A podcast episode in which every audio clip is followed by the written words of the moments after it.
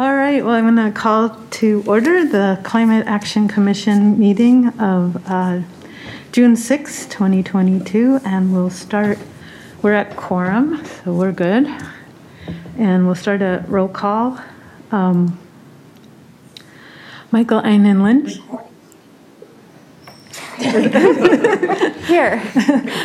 so, did a great job with that while being recorded. so. Um, John Fraser, Present. uh, Stratis Giannakouros has an excused absence, Ben Grimm, Here. uh, Ch- Claire DeGuerra, Here. uh, Casey Hutchinson. Casey may be out today. Matt Krieger, Here. Jesse Leckband. Jesse, I, can you hear us? Yeah. Okay, and, you're- and you're present, and, uh, okay, uh, I'm here, Becky Soglin, and Gabe Sturdivant. Here. So, and would staff members like to identify themselves? Sarah Gardner, present. Daniel Bissell, present. Megan Hill, present. Okay. Uh, Thank you. And um, we next have approval of our minutes from our meeting on May 2nd, 2022. Um, Were there any corrections or changes needed? I had one. I wasn't present, and I think it had me marked as present. I wasn't present either. Mark's present, so. All right. So we'll note um, Matt Krieger and Claire DeGuerre were not present and- at the May meeting, and thank you for your honesty. We felt you were present. But your presence was felt. Oh, I'm, I'm so happy. Um, Any other changes or corrections? Um, If not, is there a motion to approve the minutes of May 2nd, 2022? I'll move to approve them. Second. So uh, moved by Krieger and second by Grimm. All in favor, say aye. Aye. Aye. Aye. Any opposed? None opposed? And no one abstaining. Um, So our f- next item is public comment of items not on the agenda. So any members of the public who would like to speak regarding items not on the agenda are welcome to address us for up to three minutes or up to five minutes if uh, interpretation or other assistance is needed. Uh, Due to the public meeting laws, we commissioners can listen only to your issue and cannot engage in discussion or take action on an item that's not already listed on the agenda. So is there anyone from the public who would like to speak to an item not on the agenda?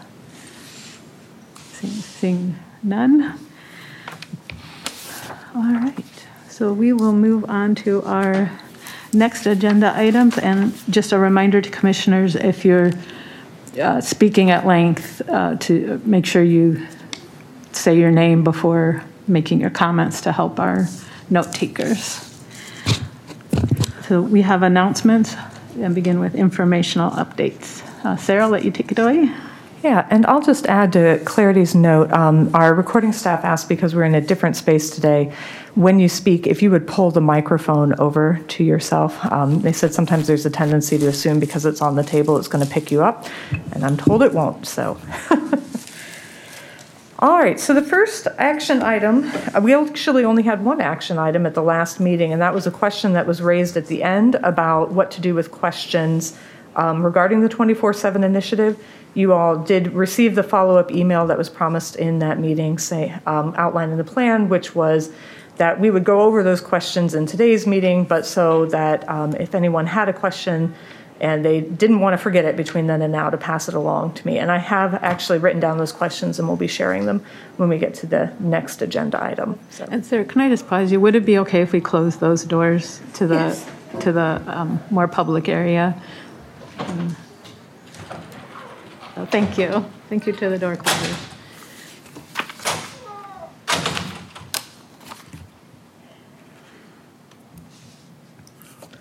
I have clearly the worst uh, microphone in the room. All right.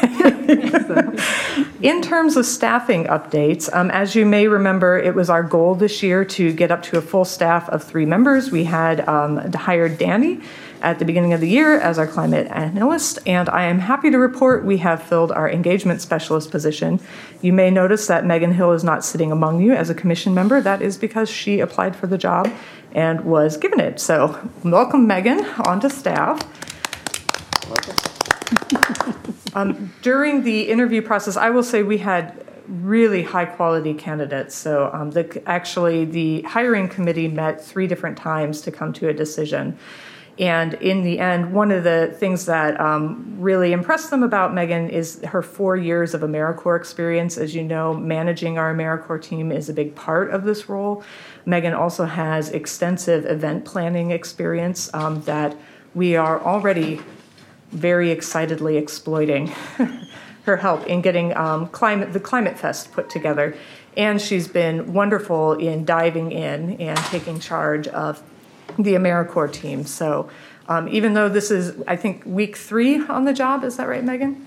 She's already been a great asset to the team, so we're excited. Um, of course, that means we now have an open position on the commission. We have filed that open position with the clerk.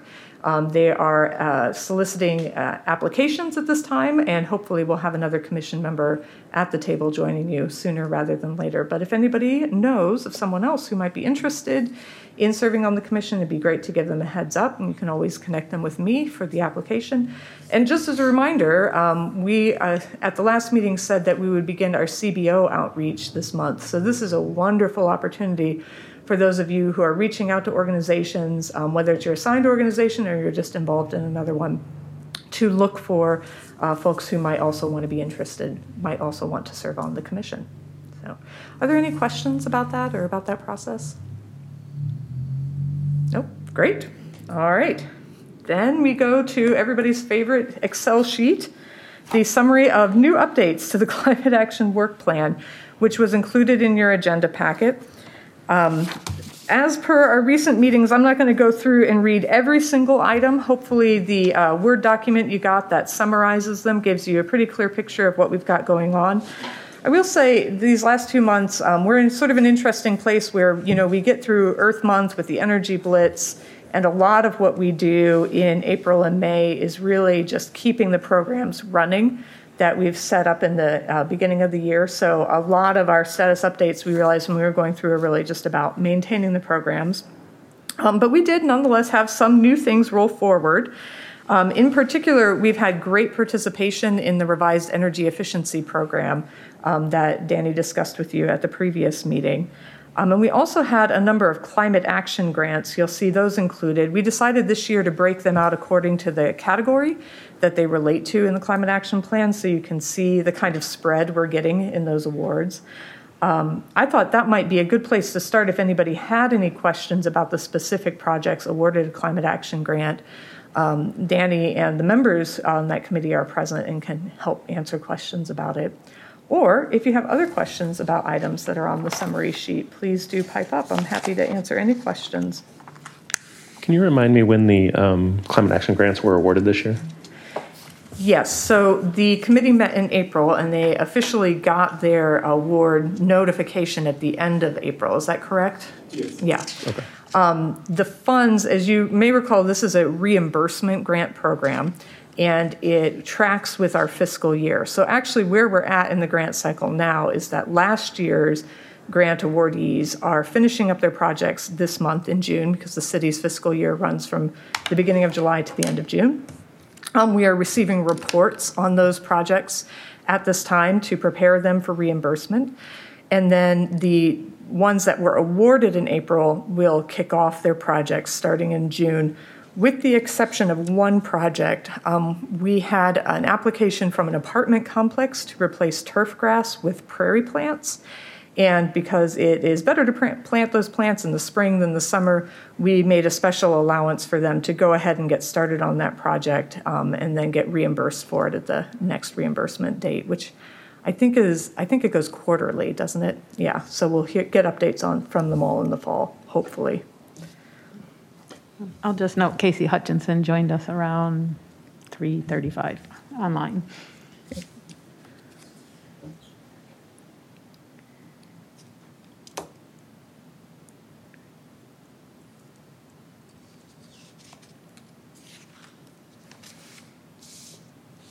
All right, hearing no questions, I'll just point out a couple little highlights on it then.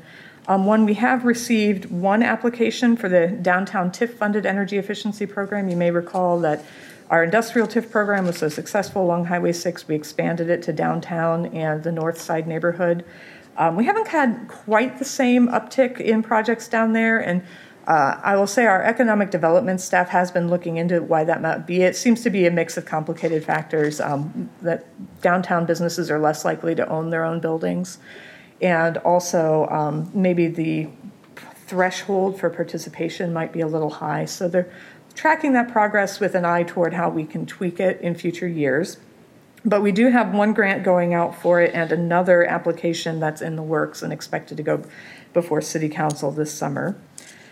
Um, I'll also note that one of the more exciting climate action grant project, well, they're all exciting, but one of the particularly exciting ones we got came from Habitat for Humanity, which uh, reached out to us to do uh, an electrification project in one of their um, build projects. So all of the appliances are going to be electric. They're going to be high efficiency, which we're excited about. It's also going to be a women's build project.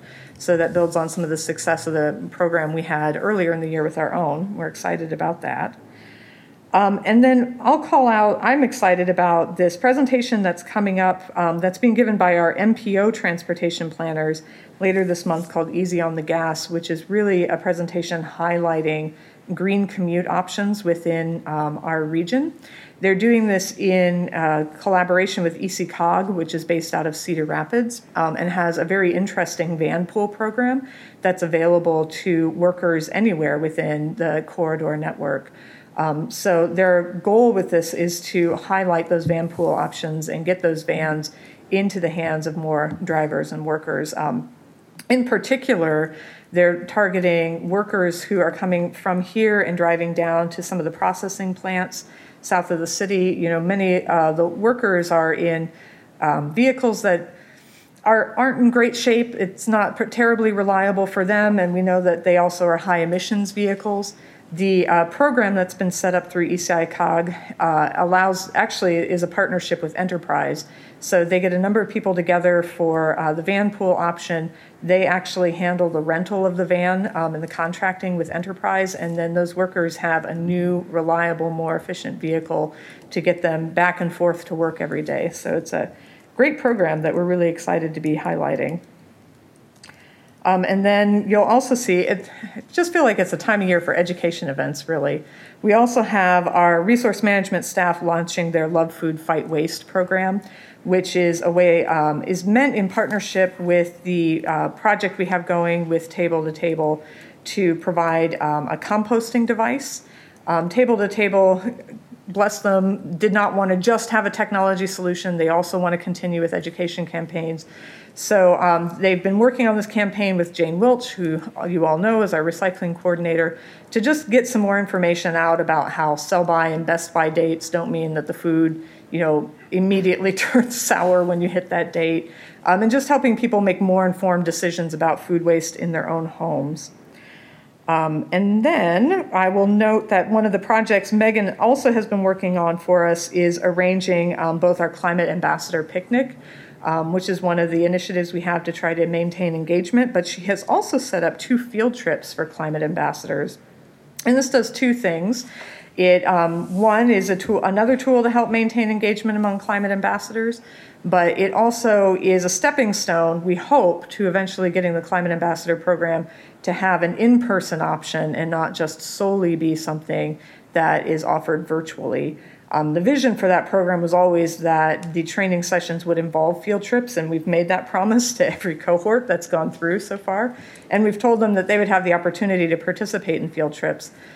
We, of course, did not know at that time that we'd be in the pandemic two years later. Um, so we've now had four cohorts go through who've been given that promise. Um, and so what we've done is just retool a little, where instead of launching those field trips for the next trainees, we're going to offer a couple for the existing ambassadors already, and that'll give us an opportunity to test drive the field trip concept a little so that we can roll it into future training sessions. Um, and Megan's just been great about getting that up and going.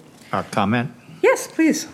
Uh, Two quick things. One, I went to the uh, Climate Ambassador Picnic last year, and it was a a pleasant event, but the turnout was very low. And I would highly urge all of us to attend that and be able to uh, chat with the ambassadors. So I hope we have a good turnout this year.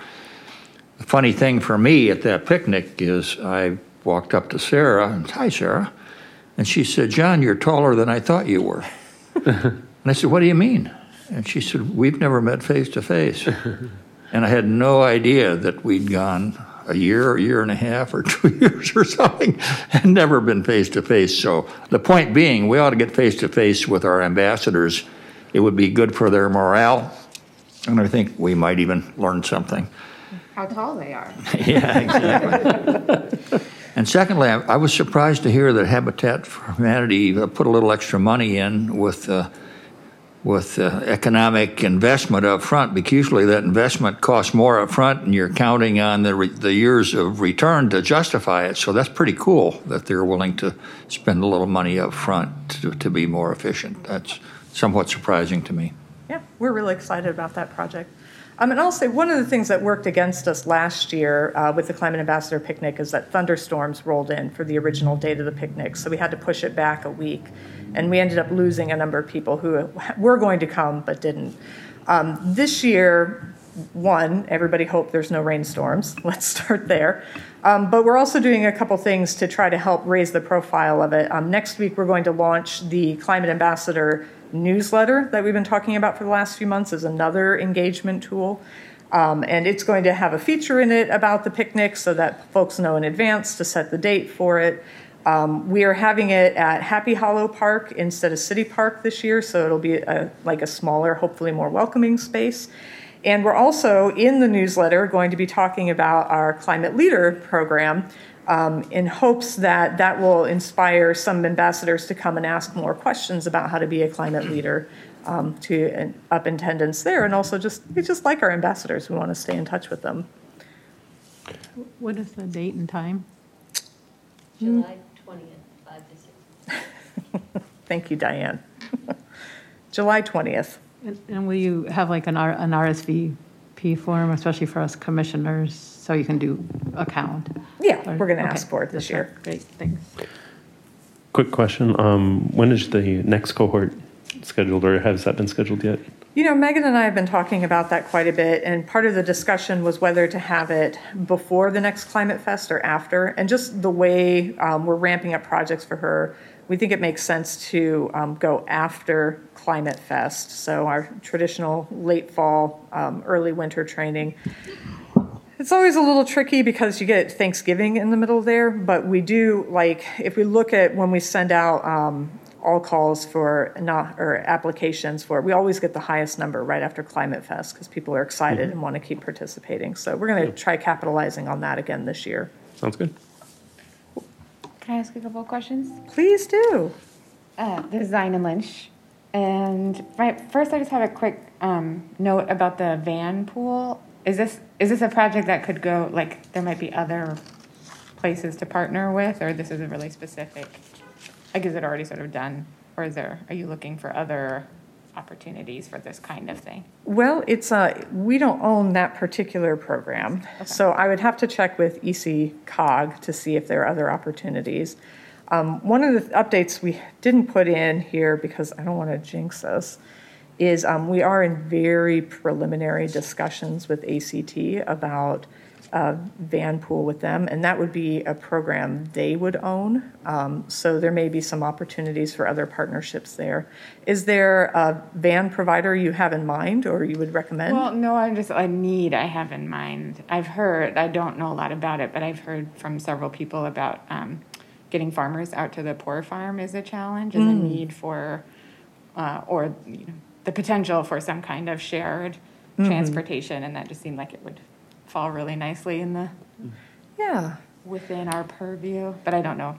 It's probably actually a good, you know, the other thing they're going to, so we're excited about the van pool option um, that they're going to be highlighting, but they are going to be talking about several other resources in the area, including a rideshare platform that's provided by the DOT for our region, and also the Dial a Ride programs. So it may be just a question of getting that information in front of people to realize, you know, they could, we do have, it's, it's not Uber, but you know, we do have an equivalent. You call a number, a, a ride is arranged to come pick you up and return you at different times of day.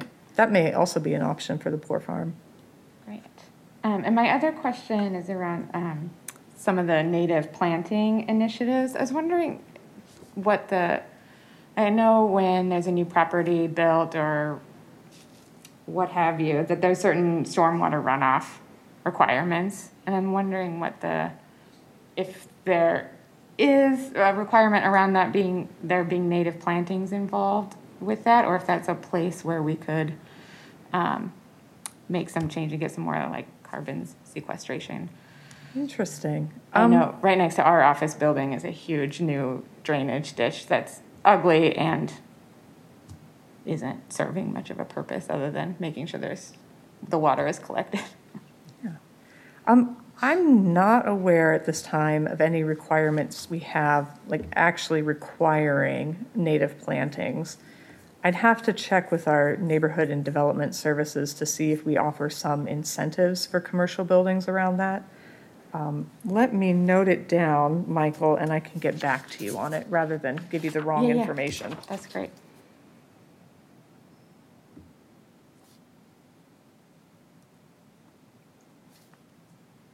Any other questions?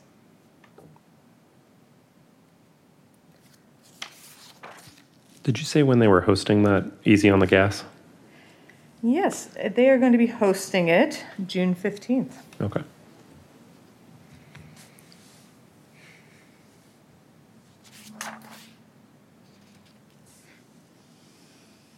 All right. Well, as always, if other questions occur to you after the meeting, do feel free to reach out to me via email, and we're happy to uh, get those answers before you. Um, One other note then on the climate action plan updates, it's not actually included in here, but as you know, we formed the working groups, the solar prioritization working group. I just realized we skipped right past the update from that group, so we'll circle back to it. If you signed up for the insulation grant working group, that working group is scheduled to form this month. Um, Danny's going to be heading up that initiative, so you can expect to get an email from him identifying a time and date to have your initial meeting and roll that out. Um, and while we're talking about working groups, would a member of the solar prioritization working group like to talk about or give any updates on our recent discussions? I guess I could. Just that we did, we have met twice. Um, The group includes uh, Matt, Gabe, myself, and um, Stratis. And, uh, and Sarah obviously is leading us on that. So this is Becky for the note taker. Um, And as I said, we've met twice, and at our second meeting, we, Sa- Sarah had crafted a very helpful memo that summarized some of the priorities from that report that we all got a chance to review a few months ago. And out of those, we picked two, I believe, that we feel are the priority of the priorities.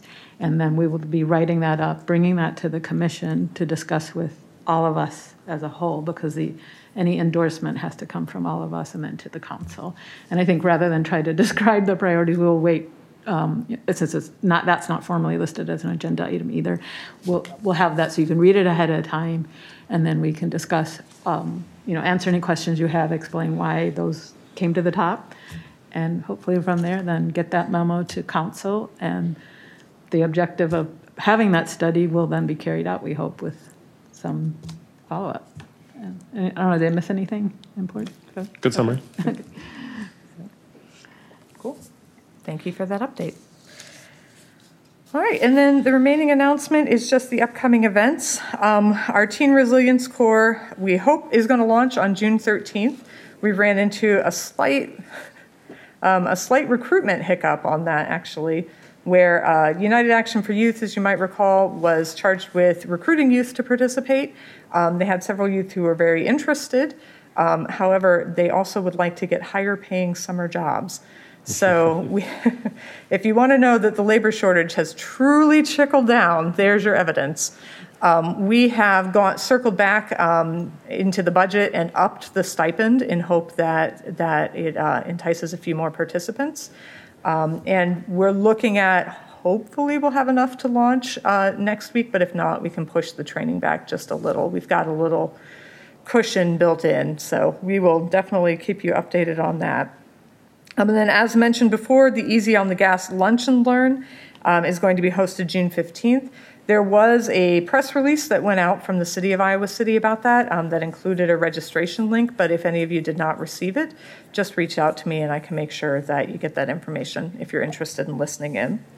And then we um, took a month off on the speaking of presentations for May, but we are back in the saddle in June. Jane Wilch and I are going to be hosting a discussion focused on local foods on June 21st.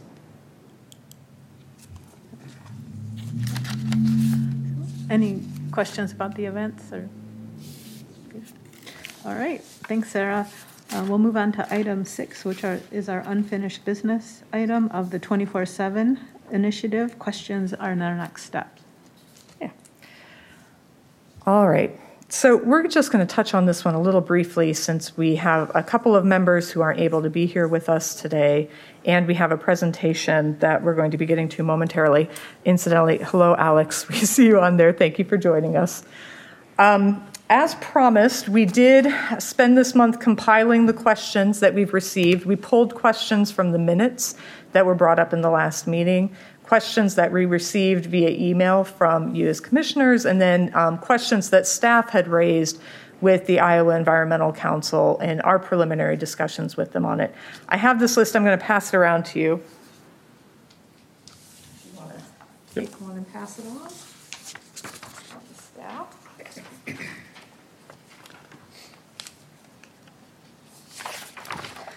So, our main goal today, um, and I said this in the email and just want to reiterate it, that we are very early in this process and we are not looking to take a position at this time. City Council has not yet asked us to do so.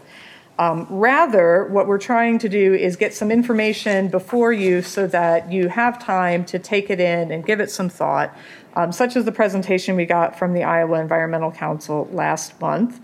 Um, and we're asking for you to identify questions that could help better inform the decision making process. Um, staff have been looking into this particular initiative a bit, and we, as you'll see in here, have a number of questions of our own.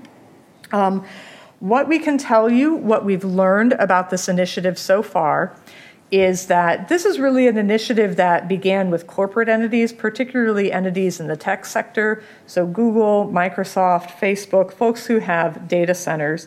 Um, and it's only within the last year that cities have begun looking at adopting 24 7 initiatives themselves. Um, as you know, Des Moines did adopt this uh, commitment last year. Um, there are some complexities in our situation that make us a little different from Des Moines. One of them is that Des Moines is served entirely by MidAmerican. We are served by two different utilities, MidAmerican and a rural electric cooperative. Um, so we would have to be negotiating on both fronts on an initiative like this. Um, Des Moines is also in the process, or has been, uh, just recently renewed its franchise agreement, which is an agreement between the city and the utility that grants them access to the right of way. And it's one of the moments where cities have an opportunity to negotiate a little or make some asks to the utility. Our franchise agreement does not go up for renewal until 2027. Um, staff have signed on to a cohort of cities who are actively exploring the 24 7 initiative, and they had their first meeting um, two weeks ago, which we were able to listen in on. Um, in that cohort, most of the other cities are in the exact same place we are at. This is sort of the first time they're taking on the ideas. They haven't made the commitment yet themselves. They're there to try to understand best practices the same way we are. Um, there's one other city in addition to Des Moines that has adopted the initiative, and I think tellingly, they also had a franchise agreement up for negotiation this year. So that seems to be connected, we'll say. Um, what we are going to be doing in the next several months, that cohort actually runs for an entire year, and Danny and I are going to be listening in on the cohort and asking questions, looking for the kind of uh, technical expertise that we might need in order to move forward on an initiative like this. Um, and what we're asking for you at this time is just any questions we can be carrying with us into that uh, discussion so that we have our eyes out on the kinds of questions you might want answered as you weigh this decision as well. Um, so, what I'll say is if anybody has any questions in addition to the ones that are on this sheet, please feel free to pipe up now and we'll write them down. Or if you'd like to email after the meeting, again, that works well. We'll put the finalized list in the agenda packet for next month's meeting as promised, since we'll more than likely have a more thorough discussion then. But if there are any questions I can answer at this time, that'd be great.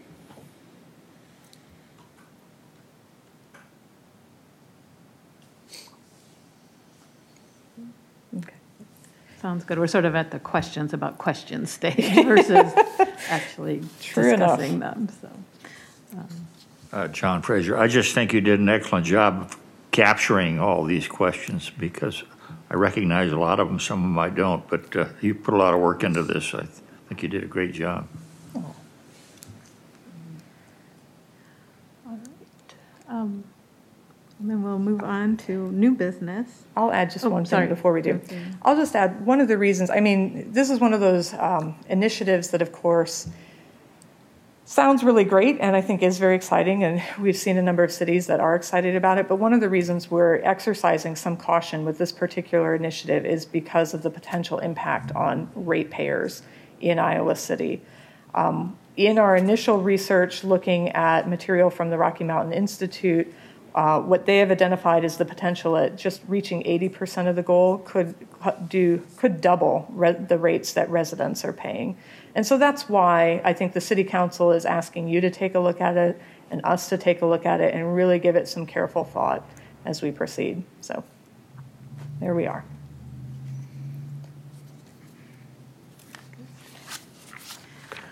Then we'll Sorry. move on to item seven, which is new business. This is Science-Based uh, Targets Initiative with Alexandra Hill of the Climate Disclosure Project.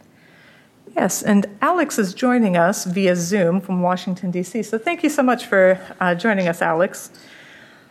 Um, one of the reasons we had Alex come and speak to you today is uh, that the Climate Disclosure Project, which you may recall we participate in, we submit a report to them every year. They're the one who gave us the A rating last year. Um, approached us earlier this year, uh, actually ahead of even the 24 7 initiative, to talk about science based targets as an idea for adjusting our emissions reductions target. And here, too, this is something we're just bringing forward as a matter of discussion, um, partly as a way of saying that we don't have, it's not a yes or no necessarily for, our, or an either or choice. Um, we don't have to e- adopt either. Um, but we could be pulling good ideas from both when we look toward what kind of resolution we would want in the long term. And then, particular, the science based targets has some interesting ideas about ways equity can be incorporated into emissions targets. So uh, I hope that feels like an adequate introduction. Alex, I'll let you take it from there. Thank you. That was a great introduction. And um, I do just want to clarify about Washington, D.C. CDP is actually based in New York City, but I myself sit in a very rural town in Pennsylvania, outside Pottsville, Pennsylvania, where Yuengling's made, if you're familiar. Um, and then our uh, team, you can find us all across the U.S., which is really great because we get different perspectives. And I want to say thank you for having me today. And I had a great introduction. So with that, I'll jump into it. Uh, today, I believe most of you are familiar with CDP, but if you had any questions, I'm happy to answer them. And then we'll jump into science based targets and then move into some high impact emissions reduction actions that I've seen other cities um, take on. And then we'll move into questions and discussion. And so, uh, to dive into it and to get started, science based targets for cities are important because cities are at the forefront of the climate emergency. We have found that cities account for over 70% of global emissions and they're home to 56% of the global population, and that figure continues to grow.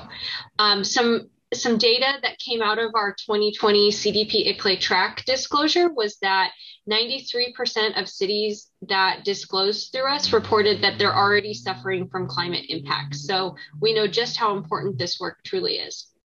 Alex, I'm really sorry to interrupt. I think we do have some folks who aren't that familiar with CDP. Oh, sure. If you could With give CDP? just a uh, like two minute high level on that. So Oh, yeah, absolutely. So, um, CDP is a um, we're a worldwide organization. Our headquarters are actually in London. However, we have regional offices around the world, and so our North America office is the one I mentioned. That's in New York City. We started initially with disclosure focused on um, corporations. That was really driven by investor requested disclosure. So you'll hear us mention that a lot, and what that means is that investors were really seeking insight into the companies that they were investing in about how they were preparing for climate change and what environmental actions they were taking. And so last year we had over 14,000 different disclosures through CDP, and that included over 13,000 corporations and over um, 1,000 cities. The number actually came in at 1,128 cities around the world disclosed through CDP. There were 233 in North America, which we consider the United States and Canada. And so our team in North America, um, our cities team really focuses on providing the support to cities to help them through the disclosure process and then also to provide them with support and resources. And so that's where I come in and I provide technical support to cities um, specifically around science based targets. And another area of my work that I'm excited to share with you because I think it does it does really help cities understand truly what's happening within their jurisdictional boundaries is that this year we are launching in North America a public authorities pilot questionnaire and that is focused on public authorities, um, public benefit corporations. So things like airports, um, seaports, um, housing authorities, um, and it. What I've seen, for instance, even in like San Diego, they have a hard time getting the um, airport to disclose. So that's a gap for them, and so it's really helping to fill that gap and Really give you a complete idea of what's happening, especially around emissions um, in your area. So if you have any questions about that, feel free to reach out. Or if you also have a public authority like a water utility or an electric utility that you'd like us to reach out to and ask to disclose, we're happy to do that. And we can do it anonymously as well. But we're just very excited to get that launched this year. thank you. Sure. And then um, again, to jump into science based targets, um, as I mentioned, we know that a lot of cities are really feeling these impacts, and it's important to start acting now. And so, when we want to understand truly what a science based target for cities is, it is a measurable and actionable target to reduce citywide emissions and how you brought up equity, we do consider a science based target as representing a city's fair share of the emissions that need to be reduced on a global scale to have emissions by 2030 and to reach global net zero by 2050. Uh, the three key components of science based targets are that they cover citywide emissions and they are complete and robust, meaning that it takes into account uh, scope one and two emissions and multiple greenhouse gases. They're also science driven and they align with the latest climate science. And this is where you'll hear that it aligns with the Paris Agreement. Um, another report that's frequently mentioned is the IPCC Special Report on Global Warming of 1.5C. And that outlines the, um, the need to limit global warming to 1.5 degrees to avoid catastrophic climate change. And then it builds in equity into a science based target. Um, and this is where it represents that fair share of the 50% global emissions reduction that's needed by 2030. And this is based on the historic emissions or the current like socioeconomic context of a city. And then a science based target is actually two parts. So it does have the net zero target year by 2050 or sooner. And then it has a midterm target that is to be reached by 2030 or sooner. It's important to set a science based target because not only does it qualify you and meets the requirements of the city's race to zero through the United Nations um, campaigns, but it also helps you to define the level of action that's needed to meet your net zero by 2050 goal. Another benefit is that it can help you quantify progress and ensure that you're aligning with the ambition required by the Paris Agreement. And then lastly, setting that ambitious 1.5 C aligned midterm target does make it easier for you to reach that long term net zero target. The best resource that we have available right now for cities is the Science Based Targets Network, a guide for cities, and it's very approachable. I'll um, the, this deck includes a link to the slides, uh, or I'm sorry, to this resource. Should you want to peruse it, it's not too heavy of a lifting um, to read through it, and inside here, the partners that you see mentioned on the outside, including C40 cities. Um, GCOM, WRI, and ICLEI, and WWF uh, work together to vet different methodologies that cities could apply. And they put their resources, or not, I'm sorry, not resources, but they uh, aligned and agreed that these three methodologies listed, listed here were um, great methodologies for any city to use given uh, their particular needs. And so those three include the WWF One Planet City Challenge, C40 Cities Deadline 2020, and Manchester University's Tyndall Center methodology. The methodology that I'll jump into today is the WWF One Planet City Challenge, which you'll also hear me call um, OPCC because it is a mouthful. And uh, that methodology does use the IPCC special report on global warming, and it is based on the low overshoot scenario, which is the 1.5 C aligned pathway. Um, and this scenario, this methodology specifically calls out the midterm target by 2030 or sooner. And then it's important here to know that they use the phrase in line with a global reduction. And so that again is where we build in the fair share and um, equity component of a science-based target. And this methodology specifically uses the Human Development Index from the United Nations to um, incorporate that. And the HDI, the Human Development Index, is uh, it's a national figure and it's based upon a nation's um, education levels, life expectancy, and the um, per capita income for um, citizens of that nation. And that's how they build an equity there. And then lastly, it does have the long term 2050 at the latest net zero target. And we recommend the OPCC methodology because of all the methodologies, it is the easiest for a city to calculate because you will use that countrywide HDI score You'll use your citywide scope one and two emissions from 2018 or as close to it as possible. You'll also need your city population data for 2018 and then your projected city population data for 2030. And um, I have two slides here. So I'm going to show first, this is the, the word description of how to calculate it. And then for the numbers people, I'll show it with some figures. And so um, what you're doing here is you're figuring out your 2018 per capita income, or I'm sorry, not per capita income, uh, 2018 per capita emissions, and then you're applying the emissions reduction target using the HDI figure and adjusted with the correction factor to figure out what a country's fair share emissions reduction is. You apply that to your 2018 per capita emissions to calculate your 2030 per capita emissions. And then to turn that back into an absolute emissions figure, you are multiplying it by the 2030 projected population.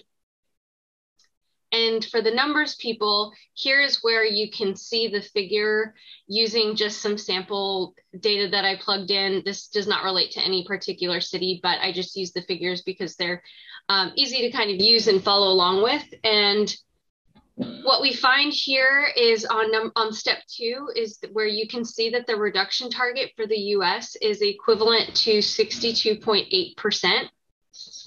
Um, to put it into context, in Canada, using the HDI figure and applying it with this formula, in Canada, the emissions reduction target is at 63%. So the US and Canada are very comparable. If you don't have a 2018 emissions inventory available, or say that you conduct an inventory, for instance, you were using your 2017 and projecting it forwards, and then now you have a 2019 or 2020 inventory available, there are steps included in the guide to help you project that inventory forward or backwards.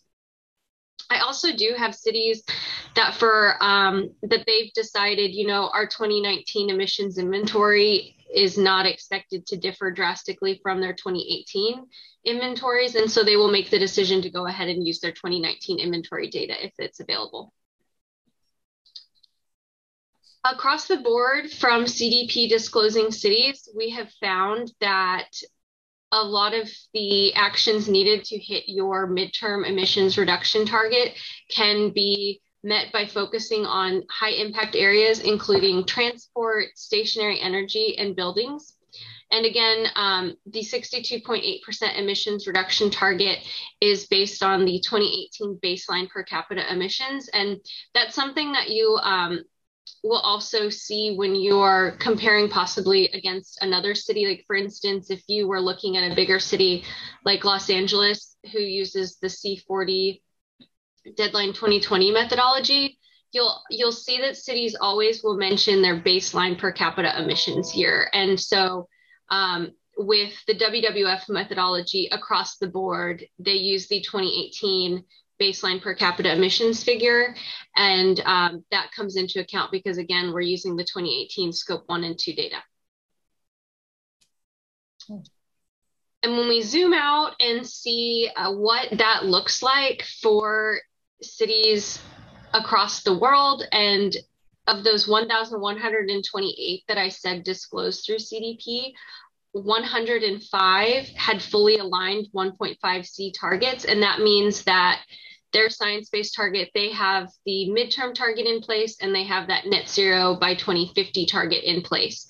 Um, we had 106 cities, about so about the same number, that were partially aligned with 1.5C um, science based targets. And um, anecdotally, I have not calculated this out, but by and large, the majority of that figure is cities that have a net zero by 2050 target, but they're trying to figure out how to set that um, midterm target by 2030 or sooner. And so that's where the support from CDP comes in. And then also, for instance, ICLEI and C40 are providing support to cities to help set that target as well. Um, and the support is really needed because you can see as well that 522 cities did not provide enough data for us to check their science based target or their target was not aligned with a 1.5C pathway. And then 395 cities do not have a target set at all. And in this year, for this um, disclosure cycle, in it is now an A-list criteria to have a science-based target set. And so in the first year, cities are required to have either a long-term net zero target, so that's that net zero by 2050 or sooner target, or the midterm target that is aligned with the fair share of limiting global warming. And I do want to highlight that beginning in 2023, an A-list criteria will be required to have both the midterm target and the net zero by 2050 target. And um, to jump back to those high impact actions that I mentioned of transport, stationary energy, and buildings, I um, pulled some real world examples from our disclosure, uh, the CDP ICLEI track questionnaire, and these came in just last year. Um, the District of Columbia was a very interesting test case here, um, or a case study, I should say, because they have seen that 75% of their citywide emissions come from building use. And they've really been able to hone that in and figure that out because they add such a small percentage of new stock every year. And so for them, they have focused on increasing building energy performance and strengthening their energy conservation code and their um, energy portfolio standards. And uh, one thing that they have done is that they um, specifically worked on their building energy performance standards. And under this standards, they group cities by type, or I'm sorry, buildings by type. And so they might take, for instance, um, multifamily housing and schools and offices. And then they compare those buildings against the local median energy efficiency. And they aim to have the buildings demonstrate that they meet or exceed that median standard, or they'll have to follow a performance or prescriptive path to reduce their energy use um, 28% over a 50 year, I'm sorry, 20% over a five year period. So um, they've set these pathways up for for buildings to meet those.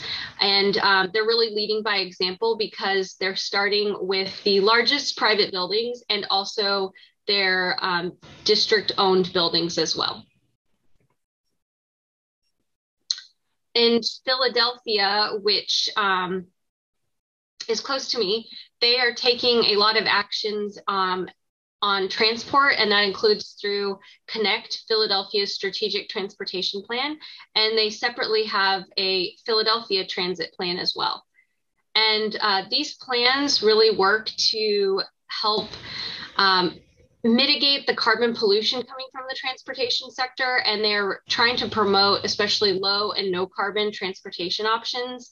Um, they also through the Philadelphia Transit Plan have really focused more on policy and improving bus corridors and increasing access to high capacity transit. And the goal there is to move people efficiently to schools and their places of work. In Somerville, Massachusetts, which is a town of just over 81,000, um, they have chosen to work with their local electricity provider to provide community choice electricity um, through a program that began in 2020. And this year, they increased the amount of renewable electricity available as the default option. And so they also have really worked to encourage participation in the 100% green electricity option. In another Massachusetts town in Beverly, I thought this was a really creative way to kind of do what you can, um, where you can, when you can. They um, they work with their gas utility, and so whenever the city is, for instance, making a gas pipe replacement, or uh, I'm sorry, whenever they're working on the roadways, they work with the utility to make the gas pipe replacements at that same time so that they um, mitigate the disruption to um, residents, but also incentivize the gas utility to upgrade those pipes from cast iron to a safer, more reliable material. And they allow the utility to to have that access during construction without a fee. But should the utility choose to make those changes at a later time when there's not any roadway construction, they are um, subject to a fee with the city. And so they are expecting that that will save them over 20,000 in metric tons of carbon dioxide emissions.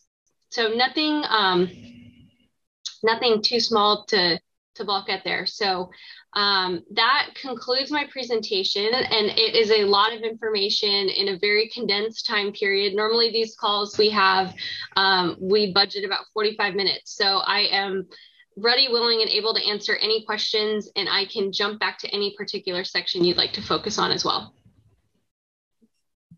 Well, first of all, just thank you very much for your presentation. That was really good overview. John, you want to jump in? John Fraser, Alex, uh, nice presentation. Uh, that that last series of all those towns, I, I, was struck by the retrofits in Washington D.C. and what the budget must be on that. And I'm wondering, there's no one answer. It's got to be a lot of budget sources for dollars. Uh, what's driving the dollar fundraising in Washington D.C.? That's not an easy place to do business, I don't think. No, and you know, um, that's a really great question. And I don't know off the top of my head what the answer is to that. However, I uh, do have a really great resource to suggest for you to use, and that is on, on CDP's website. You can scroll down to the very bottom of the page and you can type in cities and from there, you can see their disclosure and you can actually find the answer to that question. Because when we ask about these actions they're taking, we do ask about the cost and we ask them to provide details about it. And I think that that's a really great place for you to check out. And it's another place like even beyond the cities that I mentioned, you could explore or type in cities that are in your area there's also something called the CDP Open Data Portal, and that includes city and state data. And from there, it's um, it's it's more of an Excel type data sheet, but that same material is available through that avenue as well. Whereas if you scroll down to the very bottom of the page, it's a little bit more narrative in the sense that you can view it much like your own disclosure. And so depending on how you like to look at data, you can either see a data set or you can see one by one. Thank you, because it's it's uh, not necessarily easy, but it's relatively easy if you put your mind to it to come up with these ideas. And how to pay for them is the thing. Yeah, absolutely. And we do have some programs through CDP, including we call them our matchmaker and accelerator programs. And for instance, like uh, this year, our Catalyze cohort, which is an accelerator program, is actually working on building efficiency. And through that program, they bring in cities and they also bring in investors. And this year we even have a public authority joining and we prepare them to help seek financing and funding for their projects. And what we do is we'll bring in a variety of speakers. We'll um, help provide them like real world examples like you saw and just really prepare them to take the next steps that they need to get the projects off the ground and financed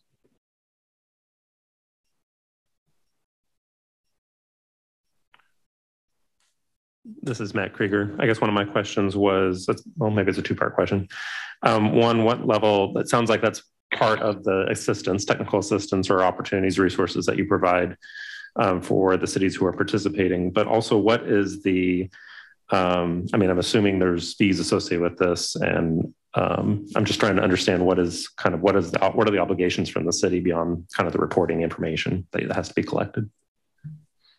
Uh, sure. So um, when you're talking about what data from the cities has to be collected, there's actually no fee for cities to disclose through CDP. And if you'd like to participate in the matchmaker or, uh, as I mentioned, the Catalyze cohort, and we have some other opportunities, including like City Business Climate Alliance um, activities, those are all completely free to cities. CDP, we fund our work through, um, for instance, like we we seek funding and so we'll go to foundations or philanthropies so that we can provide that support to cities for free and what were some of the other examples of the um, either technical assistance or resources kind of beyond oh, sure the, yeah. so um, i'd say that the other um, other resources right off the bat. The the best one that kind of runs behind the scenes and you are it's very hands off is that anytime you disclose through CDP and you include a science based target or an emissions reduction target we will automatically share that with our science based target network partners and so your science based target will be validated right away when you disclose well I should say not right away but it, it triggers that process right away. So that gets validated. And then um, the science based target support that we have has really just kicked off, I'd say, in the past um, nine to 12 months. And so the first phase of that support has been one on one technical calls with cities, which I know that Arminel, Dr. Arminel Level from our Worldwide London office has had with Iowa City.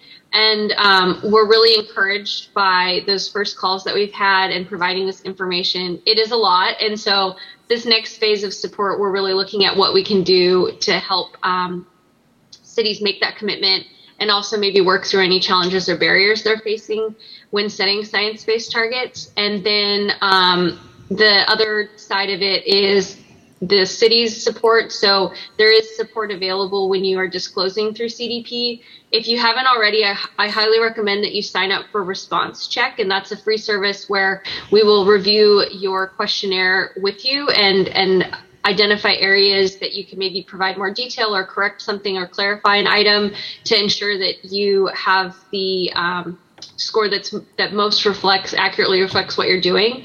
Um, we have those um, matchmaker and accelerator programs that I mentioned, and then I would say too something that's a little bit more um, case by case in the sense that it requires some dots to be connected, but we can um, we can help you. For instance, if you come to us and say, "Hey, these businesses are in our jurisdictions and we would like to get connected with them. And so what then our team can do is we can also reach out to the corporate side of our team.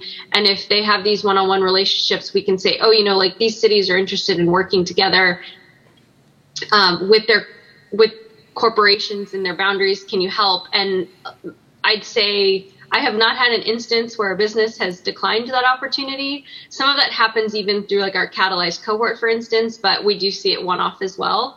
And I would say to to always reach out to any any CDP contact that you have if you if you do need another type of support or another resource, we're always willing to help out. Uh, yeah, this is Gabe Sturtevant. I had kind of a two part question. Do you get pushback when dealing with any of these components? Somebody saying, hey, we're not going to provide that or anything? Um, when they provide like disclosure, or do I get pushback about the science based target? Uh, the disclosure.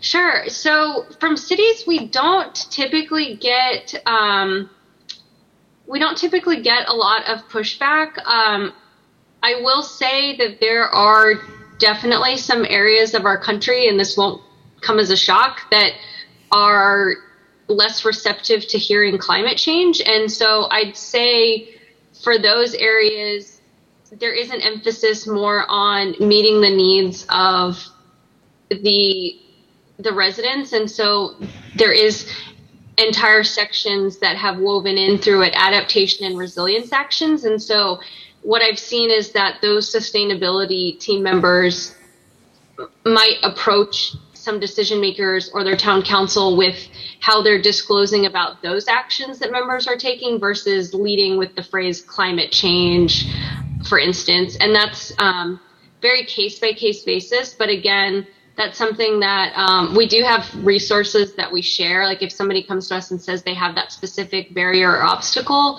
we do have some resource that resources that include like how to speak with others about climate change issues. Thank you. And kind of to go on to that, what reporting do you find most lacking? Is there, you know, something that like, you know, 90% of cities don't have or anything like that? Um, you know, um, in my specific area of work, what I have seen is that, and this is why my role even exists, is because as I mentioned, for science-based targets, it's very it's very easy to set that net zero by 2050 target because you know how to calculate that figure. It's zero by 2050. But figuring out that um, midterm target by 2030 or sooner, that is sometimes something where there is a little bit of confusion. They're trying to wade through what the methodologies are. And so that's where these one on one call, technical support calls really help. And I do want to say um, that CDP works alongside our partners here. And so if a city is an ICLEI member, they're provided support on science based targets by ICLEI. If they're a C40 member, they're provided support through C40. And then CDP, we are able to support those cities that are not members of either of those organizations. But because we work so closely with those partners, the support is very comparable because we want to make sure that, the, that those cities are all understanding what it is and why it's important. Thank you.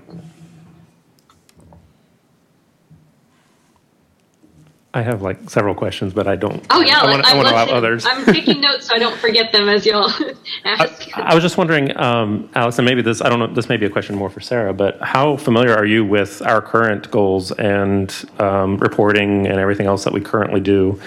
And I guess the reason I'm asking that is I'm wondering how much more of a burden is it on personnel resources in order to help contribute or, or to, re- to submit this disclosure? Will it require a lot more effort on city staff above and beyond what you're already doing?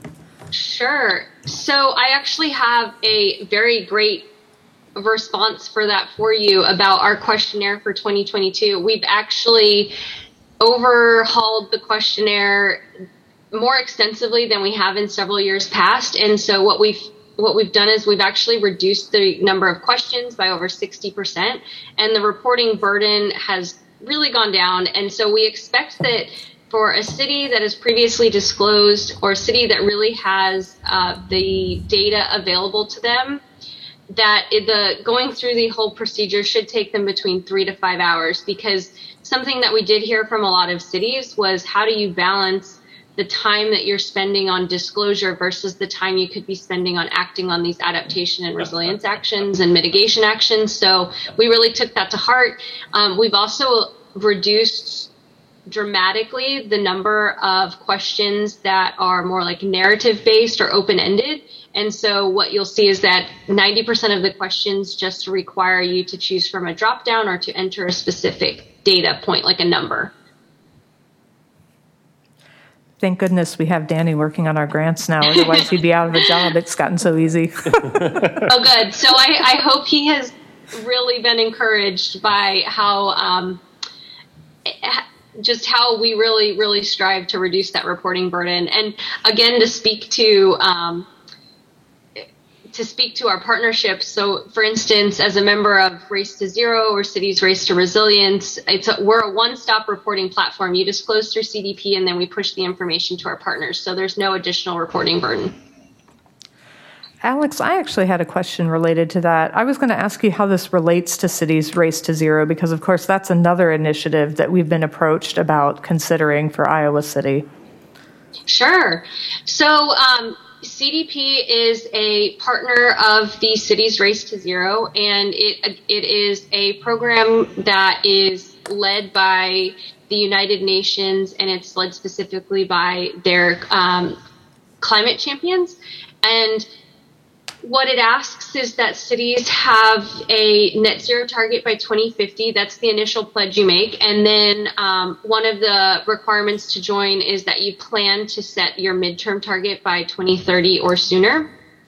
And then along the way, you'll be provided um, resources and opportunities. Um, I'd say um, what I have seen is that some cities really do value the recognition that comes with it because it is a worldwide campaign. So it it does come with um, some prestige for those communities. Um, and then the requirement to disclose is met by your CDP disclosure. And um, you'll see too more frequently that, especially going forward from this year on, that they are recommending that cities disclose through CDP because you meet all your requirements through that. And additionally, um, the city's race to resilience is a sister campaign, and that is focused on adaptation actions. And I would say that if you are strongly considering the race to zero, I would also recommend that you um, consider race to resilience at the same time because I bet that you are already taking action on a lot that could be considered a resilient action. So, for instance, some of those include um, planting more native trees. Um, to anything such as increasing data transparency, which a lot of cities did, especially due to the pandemics. And it can be based on actions that have already happened or are currently taking place. So, a, a quick question. Uh, we've all been tiptoeing around avoiding saying global warming, warming because we don't want to offend the deniers of global warming. And we thought climate change was going to be a comfortable term, but you've already indicated that you've got some audience out there that wants to deny climate change. So, what's the next term we're going to use to uh, soften our conversations with uh, Oh. the deniers? So CDP, we definitely we don't shy away from using the phrase climate crisis or um, climate change, but we do acknowledge that some communities might have that issue, and um, I will.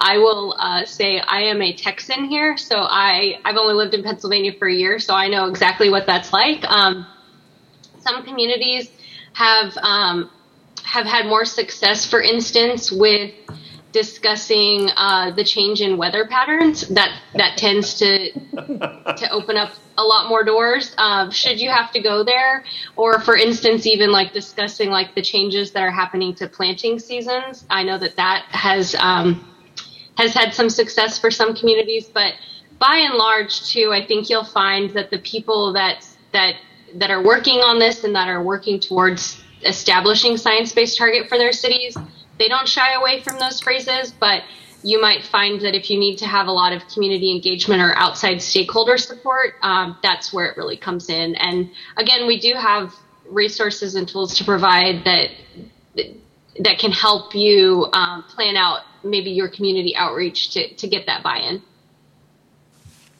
Thank you. You've got great insights. I really appreciate that. Oh, sure.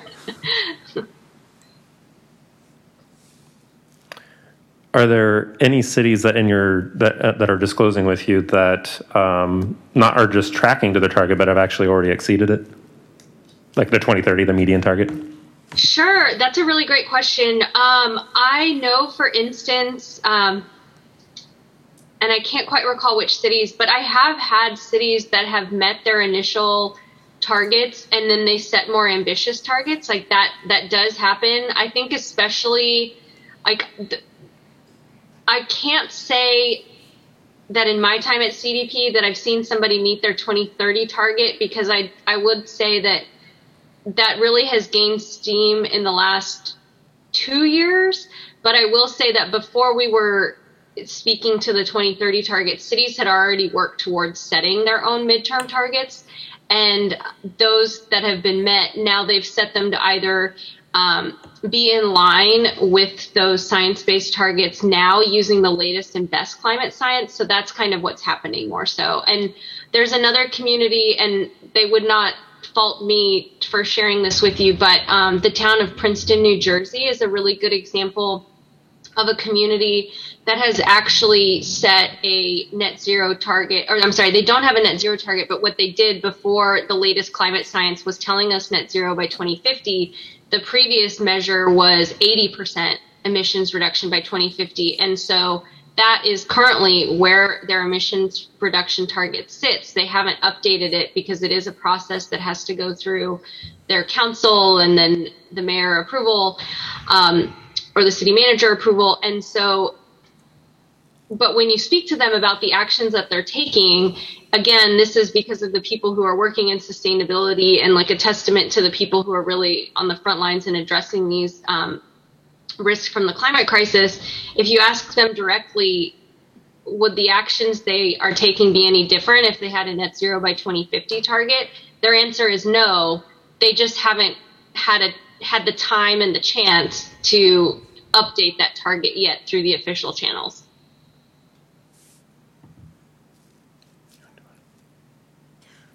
Do we know how our current goals like align to what our tar- what the target would be with this methodology? Um, well, we do have the 2018 data. Um, and as you may recall, and maybe Matt's question gets to this a little, we did exceed our initial 2030 goal, which was aligned with the IPCC report of 45% reduction by 2030. We're at 49% reduction, but that's compared to our 2010 levels. Um, if you go back and take a look at the greenhouse gas emissions inventories, you'll see that even in 2018 we were quite a bit lower than 2010. So um, this would be it would be an ambitious goal for us to adopt it. And I will note, just as Alex was saying, you know, it's not for us necessarily to adopt this goal. We would have to go through a similar process that Princeton, New Jersey is of making a recommendation to City Council and then City Council updating it. Um, but it, it would have we've we'd have our work cut out for us. But we have our work cut out for us anyway. So Um, I mean, I guess yeah, that's one. and Oh, go uh, oh no, I'm sorry. Go ahead. Well, I guess that's why I was wondering is what what is what's dictating the 2018 baseline, and are all three methodologies that you mentioned following that same baseline? I mean, for instance, why are we doing 2010 versus you know? Sure. Yeah, you'll find that um, that more of the methodologies are using later um, inventory years. So you'll see that more frequently they're using 2018 or later data to set the baseline, and that's just because the science has become better. There's also proxy data available um, that is more easily calculable to um, more recent data figures. Um, I will say, in comparison to some of the other methodologies, like for instance, um, C40 cities, for example, that's another really great methodology that I encourage cities to consider. Um, but to figure out what your exact science based target is through their methodology, it does require you to be a C40 cities member. And what I have seen is that a large majority of cities will fall between 54% to 66%, but there are some cities that could have emissions reduction targets as high as 72%. Their model is based on a city's GDP and and more so their ability to act. And so that's also the kind of range that you can expect there. The Tyndall method um, methodology does fall very similarly to the OPCC methodology. It was created though with more of a focus on the United Kingdom, and so those sectors that weigh more heavily are more applicable to um, the United Kingdom specifically. And so, by and large, it is not a methodology that CDP recommends for cities outside of the United Kingdom. Alex, this brings up a funny question for me. It just occurred to me that Iowa City is somewhat unique in that our emissions have been cut so drastically in the last 10 years. Other cities would have had higher emissions profiles in 2018 than 2010. Is it possible that because our emissions were lower in 2018 compared to 2010, that when we do a science based target calculation, our goal might be less than 62%? No, it won't fall below the 62.8% because the HDI figure is a national figure. And so what we see is that across the US, or for instance, like Canada as well, has 63%. So that figure is a national level. And then you're calculating your 2030 per capita emissions based on the 2018 per capita emissions and then projecting it forward to an absolute figure using your 2030 projected population. So the um, the absolute emissions would vary city by city, but the emissions reduction target of 62.8% would be the same. Got it. Thank you. Can can we lay out like all of the things that would be different if we adopted this target versus just staying the course? Like for example, the the target would change. We would do a disclosure through CDP. We would have access to your resources. Are there other things like Actually, it's really just the target changes. We already disclosed through CDP. oh Oh, okay. Um, Becky actually had a great way, when we were putting the uh, meeting agenda together, she had a great way of conceptualizing the two presentations we've seen in the last two meetings, because, of course, you're getting a taste of what we get on a regular basis, you know, folks um, reaching out with different ideas. And we want to be very clear, like, we are all playing on the same team and we all have the same ultimate goals. Um, and it's just figuring out what is the best path forward. Um, and that could be staying the course or it could be tinkering with our goals. Um, what Becky conceptualized this as is if we did something like a science-based target, we're setting a different different emissions reduction goal for ourselves. Um, and then it's more focused on things that we can do internally in the city. When you think about the presentation we saw, you know, looking at buildings and transit and those kinds of things that really do traditionally fall within the wheelhouse of city interventions. Um, in contrast, and correct me if I get any of this wrong, Becky, because I feel like you captured it so well. Um, something like 24 7 is an initiative um, that would involve us acting more as an advocate to the utility to do some utility scale interventions. And that's a little further outside of what cities traditionally do. We'd be a little more beholden to the utility to achieve those goals. But in reality, I think um, there, there's no way to achieve what we want to achieve without having some cooperation with the utility, right? Like that's just an ongoing conversation and has been right from the beginning. So, did I did I get that right, Becky? Yes. And, and just to note that obviously the utility on its own has added wind, um, adding some more solar, things like that. So that would be separate even from the, well, it's related to 24/7 initiative, but it's not dependent on it, right? So that's, part of that is up to the utility to decide. I think your comment about all being on the same team is, is really important. I think it's also important to realize uh, this 2030 target's hard because you, whatever program you're on, you're not going to reduce it by the same 0.05% every month or every year. There are going to be spikes and, and reductions, and it's, it's hard to figure out when you're going to make the big jumps and when you're going to make the little jumps. And the hardest part is the little, little, little jumps as you get closer to 2050. Those last increments are going to be the hardest because we got the low hanging fruit already. Mm-hmm. My, my point is, we get to 2050, guess what? We're not done.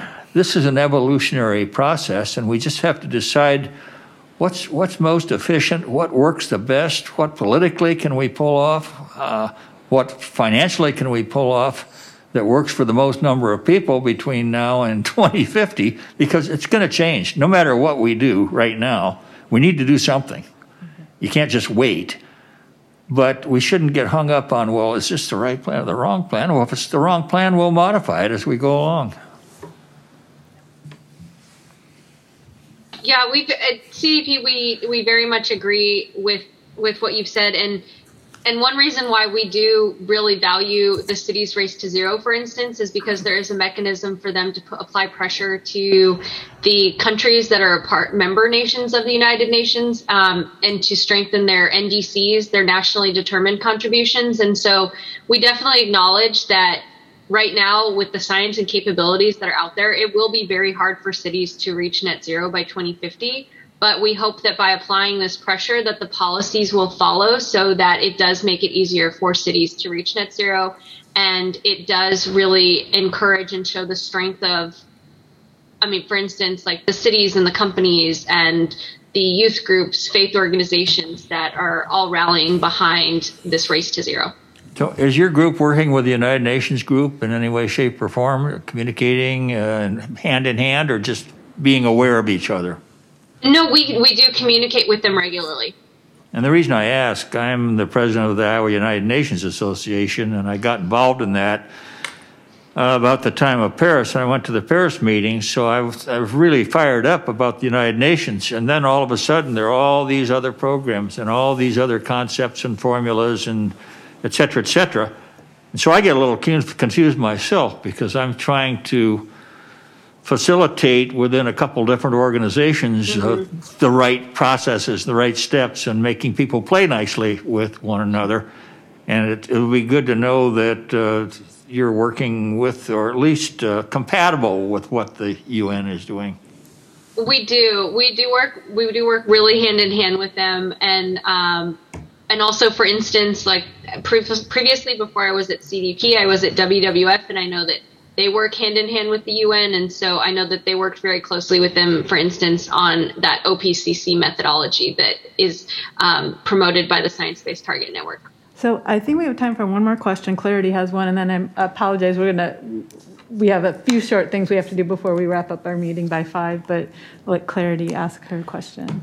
Um, one of the questions I have is just where the public falls into the conversation around these commitments and wondering whether one is more recognizable than the other and would help rally the public more around uh, something that would then in turn help make a negotiation with a utility, for example, um, come around. So um, I think even watching the presentations and being plugged into the process, there is that confusion of like, wait, what's the difference between these commitments? Which one, you know, how, how does it happen? And then whether this is just an internal thing for the city to be like, here's what we've promised and we want to work towards this, or whether the public comes into play, how they understand it, how, you know, what they do in this process.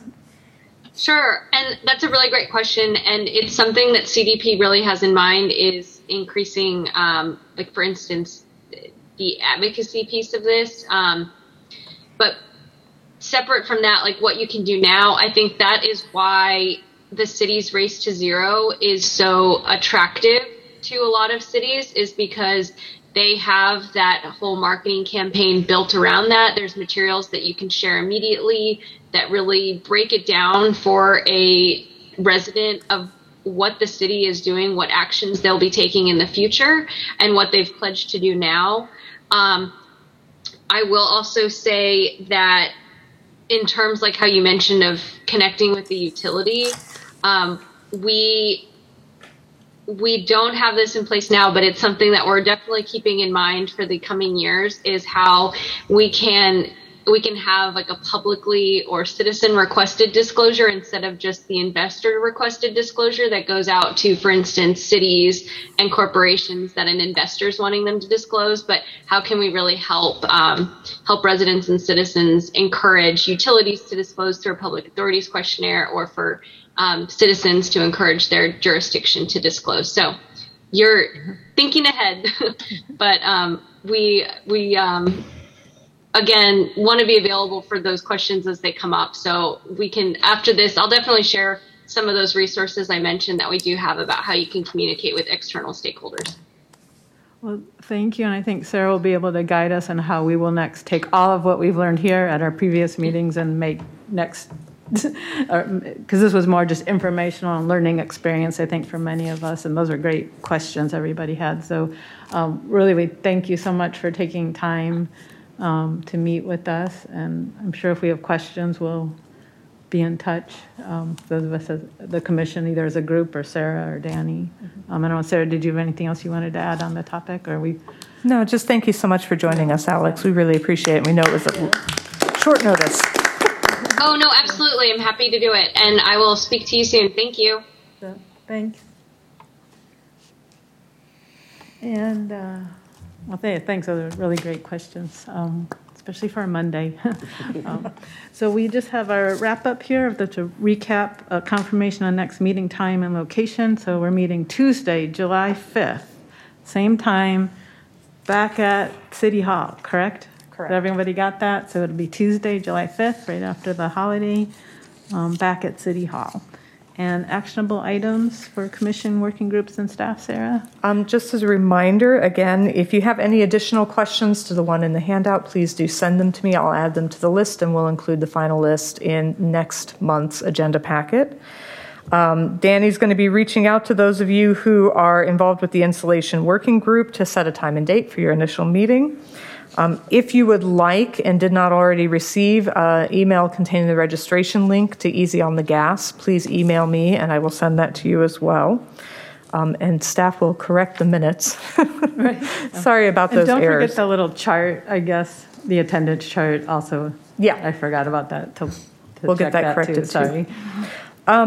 One thing to think about on the questions, we did receive in the list of questions a suggestion of others to bring in um, to get more information. Specifically, we had a commission member request to hear from MidAmerican about this particular initiative. If there are others you would like to hear um, from, let us know, and we can arrange for that in an upcoming meeting. And Um, And I should mention, IEC has very graciously offered to come back um, if we have other questions for them as well.